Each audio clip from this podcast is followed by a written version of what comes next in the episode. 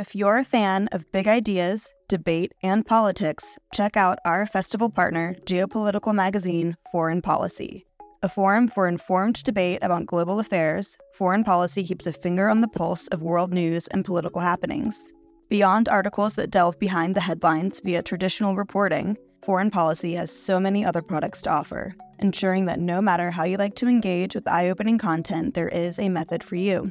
Check out their free offerings like Foreign Policy Live, their forum for live journalism, newsletters, and podcasts. And with a subscription, unlock in depth features and quarterly magazines, including their recently dropped spring edition all about India. Fans of IAI will love foreign policy for more of the mind expanding, insightful content that they seek. To explore their content, take advantage of an exclusive discount for IAI fans. Subscribe now using promo code LIGHT24 to save 50% and unlock access to everything foreign policy has to offer.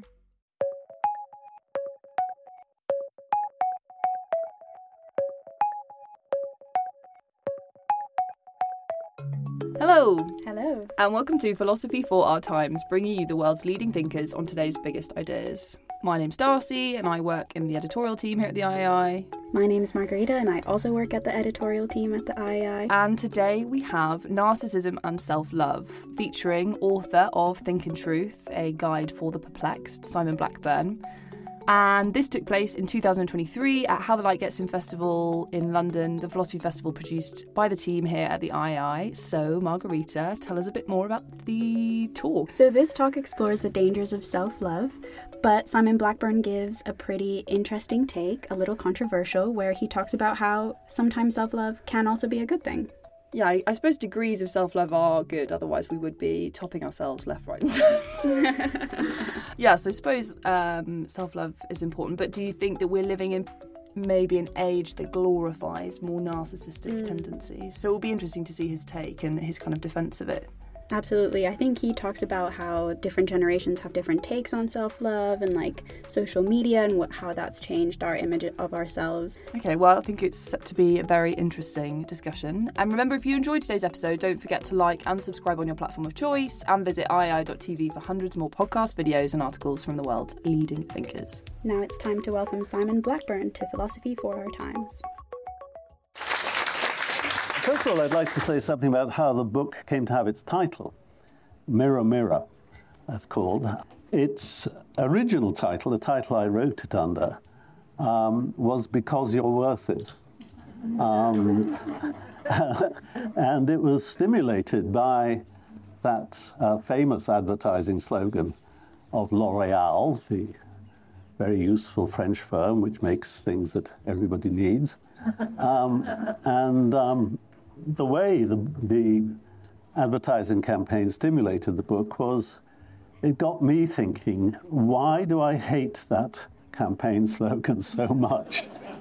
Um, every time I saw it, and it was very common, certainly eight or nine years ago, I felt this sort of rising tide of visceral anger and frustration and hatred for the modern world. And, uh, and um, of course, I was getting old at the time, but still. And, and, I, I, and that puzzled me. I was puzzled by my own reactions. Why did I take against it with this kind of, as I say, sort of visceral horror? And so I started to think about that. And as I thought about it, I started to deal with the emotions of self love. And um, I found the landscape was much more complicated than I'd ever imagined it to be. So, if we think of some of the words which get thrown about, um, we might think of narcissism, conceit, uh, vanity, pride, self esteem. Um, all of those are used, I think, largely interchangeably by many people. But in fact, I think they're differences. Uh, one difference I was alerted to uh, by my friend Anthony Grayling. We were talking about his new College of the Humanities, now deceased, unfortunately. And uh, he knew Freddie Ayer. Freddie Ayer was one of his teachers. Um, Freddie Ayer was a famous philosopher, for those of you who are very young, who um, appeared on the Brains Trust and things. And um, Freddie to, said to Anthony one day, You know, Anthony, people say that I'm vain, and it's quite true, but I'm not conceited. And that's, you know, that's sort of paradoxical, isn't it? What's the, what's the contrast he got in mind? Well, I think one contrast, I'm not sure it's the one he had in mind, but a contrast I would make is something like this that if you're conceited, you're on the way to narcissism, you're on the way to taking no notice of other people. Um, that is, you sail through life self sufficiently, you don't see the need to take advice from other people, you don't see, neither, even see the need to debate your ideas with other people. You're, as it were, happy in your own skin or in your own brain. And um, that's a, an affliction, I think, because many people who are conceited are for that very reason. They're not conversable, they're not used to having their ideas challenged. They don't hear challenges. And Freddie wasn't like that, but Freddie was vain. Now, what does vain mean? Well, I think it comes in various flavors. Um, but one thing that I think is characteristic of vanity is a greed. It's a greed for applause. You want the admiration of other people, and you want it too much. I think we all like the admiration of other people. You like it when people say, oh, well done, that was a jolly good show, so on and so on. Um, you, you, um, you, you, feel a little glow of pride. Um, and a vain person doesn't really care whether he deserved the applause, as long as he gets the applause, or she. I use pronouns interchangeably. I'm very modern like that. Um, uh, uh, as long as you get the applause, you, you, uh, you feel you've, you've won something. Um, and of course, like any desire, it can get out of hand. It can turn into a lust, uh, a lust for self, for esteem from other people. Um, seems to me characteristic of one form of vanity. Funnily enough, I think at the other end of the scale, there's a slightly different form of vanity, which approaches conceit. I've already said about conceit that it's a kind of indifference to the views of other people. And there is a kind of vanity which is probably illustrated by, as it were, the, the characteristic look of a model on a catwalk. If you think of the characteristic looks of models on catwalks, they don't smile at you, they don't take any notice of you. They sort of stride along looking very, very pleased with themselves. Mm-hmm. Um, and that's a, an exercise of vanity. Uh, and the interesting thing is that it's quite attractive. These to sells clothes. So why, why do we find that attractive? Because in real life, it's not at all attractive.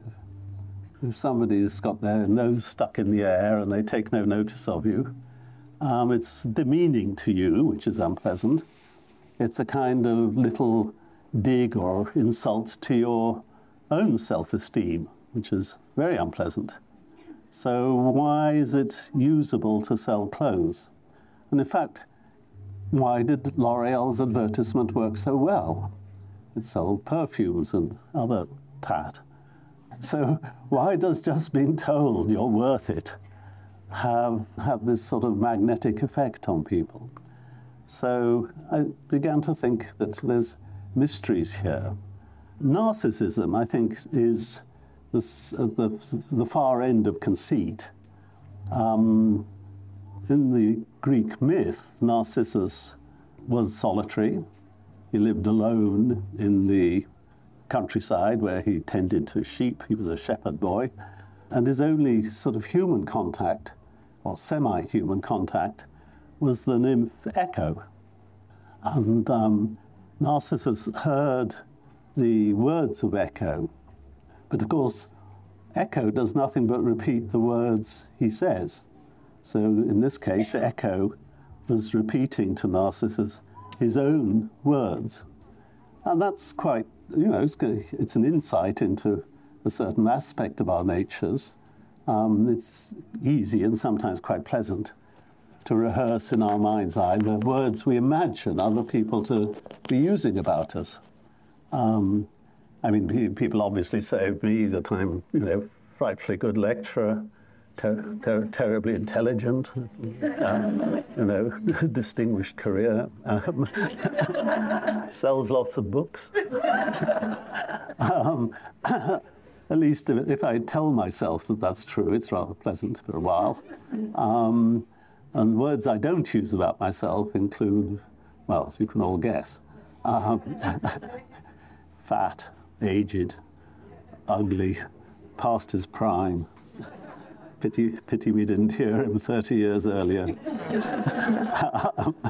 so, in the myth, of course, Narcissus only hears Echo, and you imagine he only hears Echo saying nice things about him.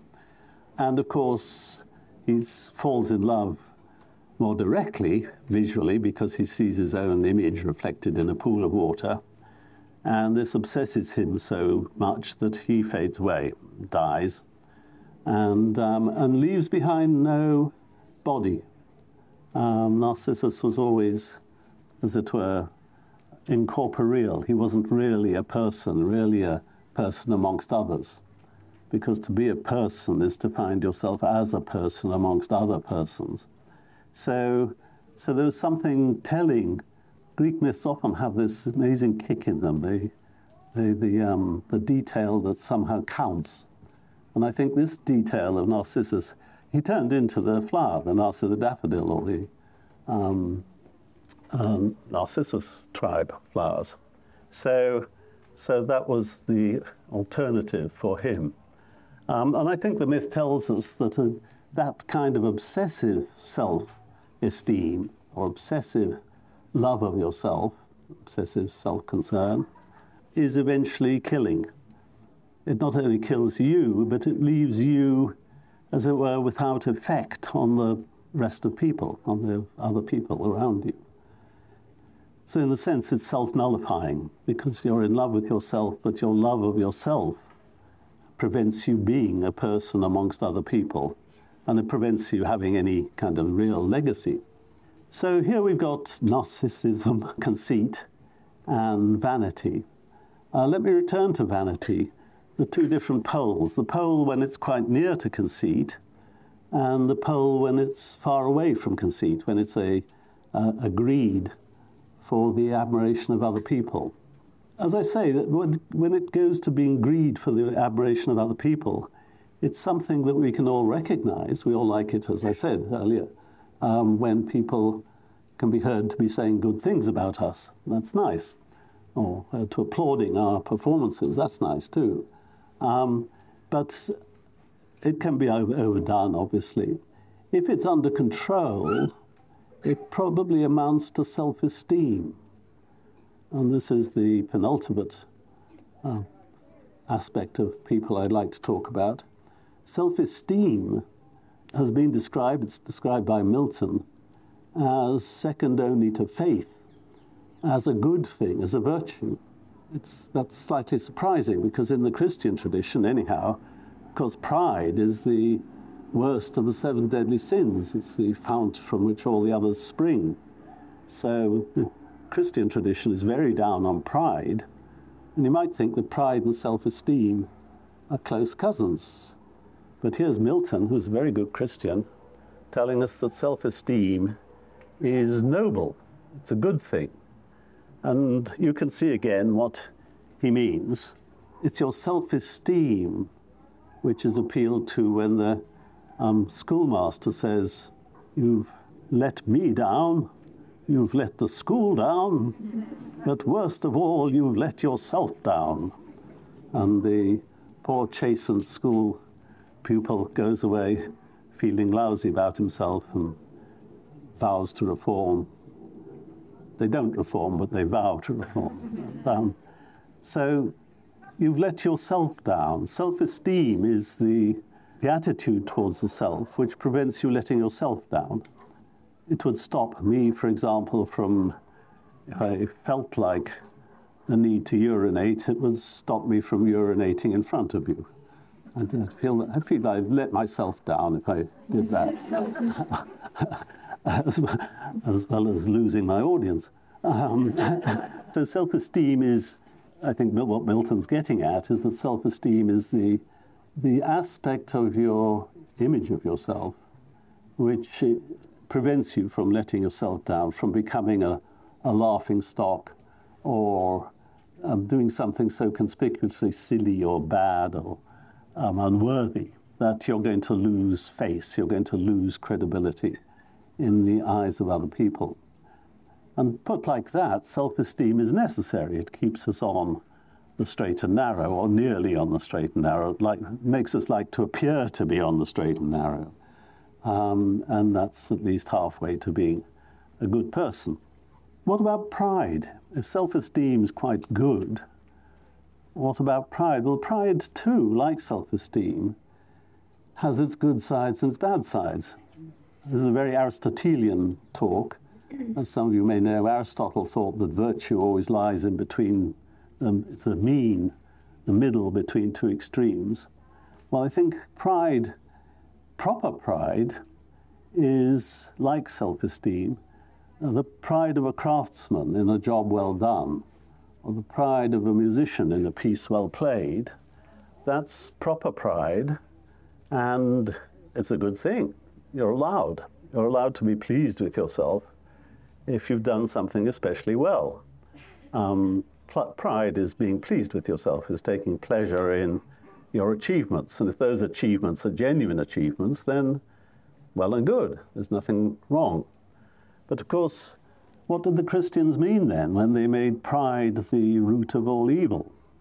Well, I think they were after a sort of rather different facet of pride, or if you like, a different kind of um, concentration of it when you're, you're going to be pleased with what you've done, regardless of whether it was any good. Um, pride here is, of course, returning full circle, closely allied to conceit and closely allied to narcissism. Um, because your, if your, sel- your self love, as it were, Im- immunizes you against the criticism of others, or immunizes you against seeing your own work or your own performance as less than brilliant, then it's stopping you from learning, from achieving better, from doing better, from, uh, from being aware of where improvement is perhaps needed and uh, is, could be asked for. So, again, like so many of these things, like vanity, I said it had two poles. There was the nose in the air, indifference to other people. But then on the other end, there's a greed for the admiration of other people. Pride, at one end, at the bad end, it's becoming conceit or narcissism, it's an indifference to other people. Um, at the good end, it's an awareness of the values of what you've done and, and the uh, taking pride in work well done is proper pride, and proper pride is perfectly okay. Even the Christians couldn't call that a fount of all vice.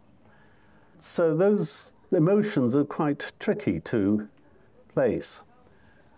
One of the um, people who dissected or tried to dissect all this was uh, uh, Jean Jacques Rousseau, the French philosopher in the 18th century. Uh, Rousseau's analysis famously opposed two kinds of love or amour. Um, there's amour de soi, which is usually translated love of yourself, um, but it's more like a concern for self preservation or uh, looking after yourself.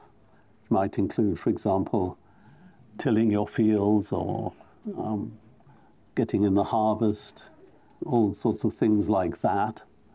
And that's perfectly okay, cultivating your garden, that's fine. But the, uh, the bad side is am, uh, amour propre. And amour propre is essentially comparative.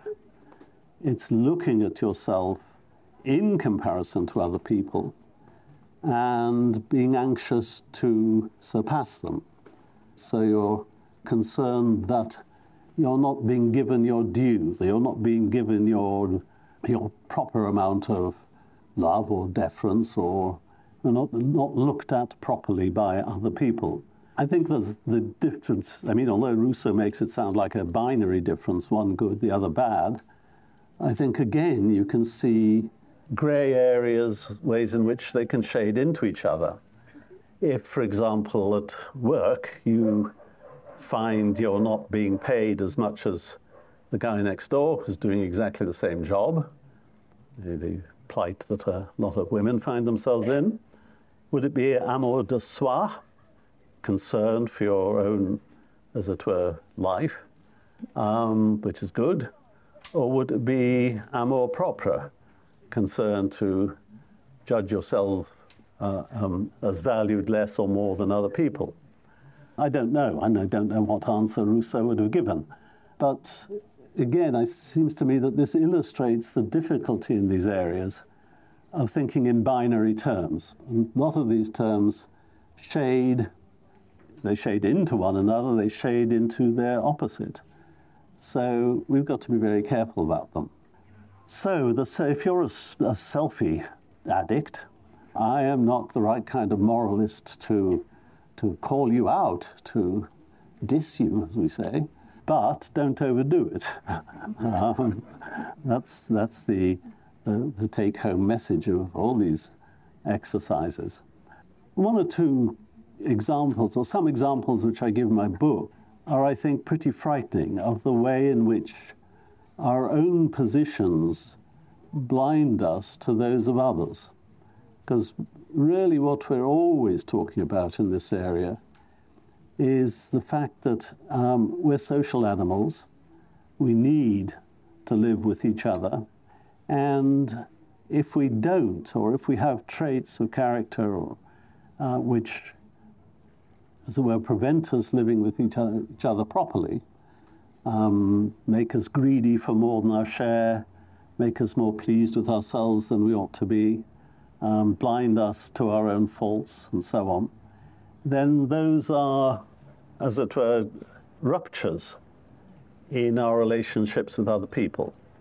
And those ruptures are inimical to social life, and they're something which we ought to be concerned about. So I think that's the take home moralistic message. But I think it allows you to take a selfie or two. What it shouldn't allow you to do is to stand in front of the Mona Lisa and obscure it and take your selfie. that's that's uh, that's not a proper exercise of self self concern or self esteem. That's a that's the outcome of a lust for it, and much to be avoided. Well, that's my little um, diagnosis of some of the things in this area. Of course, full blown narcissism I haven't talked much about. I gave you the Greek myth, I think that there's a lot of truth in it. A full blown narcissist, like, say, Donald Trump or Boris Johnson, as I say, they suffer, they suffer from an excess of conceit. And that, that actually disqualifies them from any sensible relationship with, with other people. This is why I think most people find poor Carrie Johnson quite amazing. I mean, how does she put up with it? And I, I, I, hesitate to speculate about that, but the question has crossed my mind. So there we are. Thanks for listening to this week's episode of Philosophy for Our Times. If you enjoyed today's episode, don't forget to like and subscribe on your platform of choice and visit iai.tv for hundreds more podcasts, videos, and articles from the world's leading thinkers.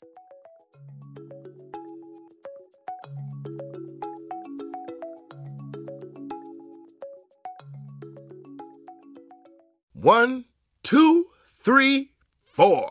Those are numbers. But you already knew that. If you want to know what number you're going to pay each month for your car, use Kelley Blue Book My Wallet on Auto Trader. They're really good at numbers. Auto Trader.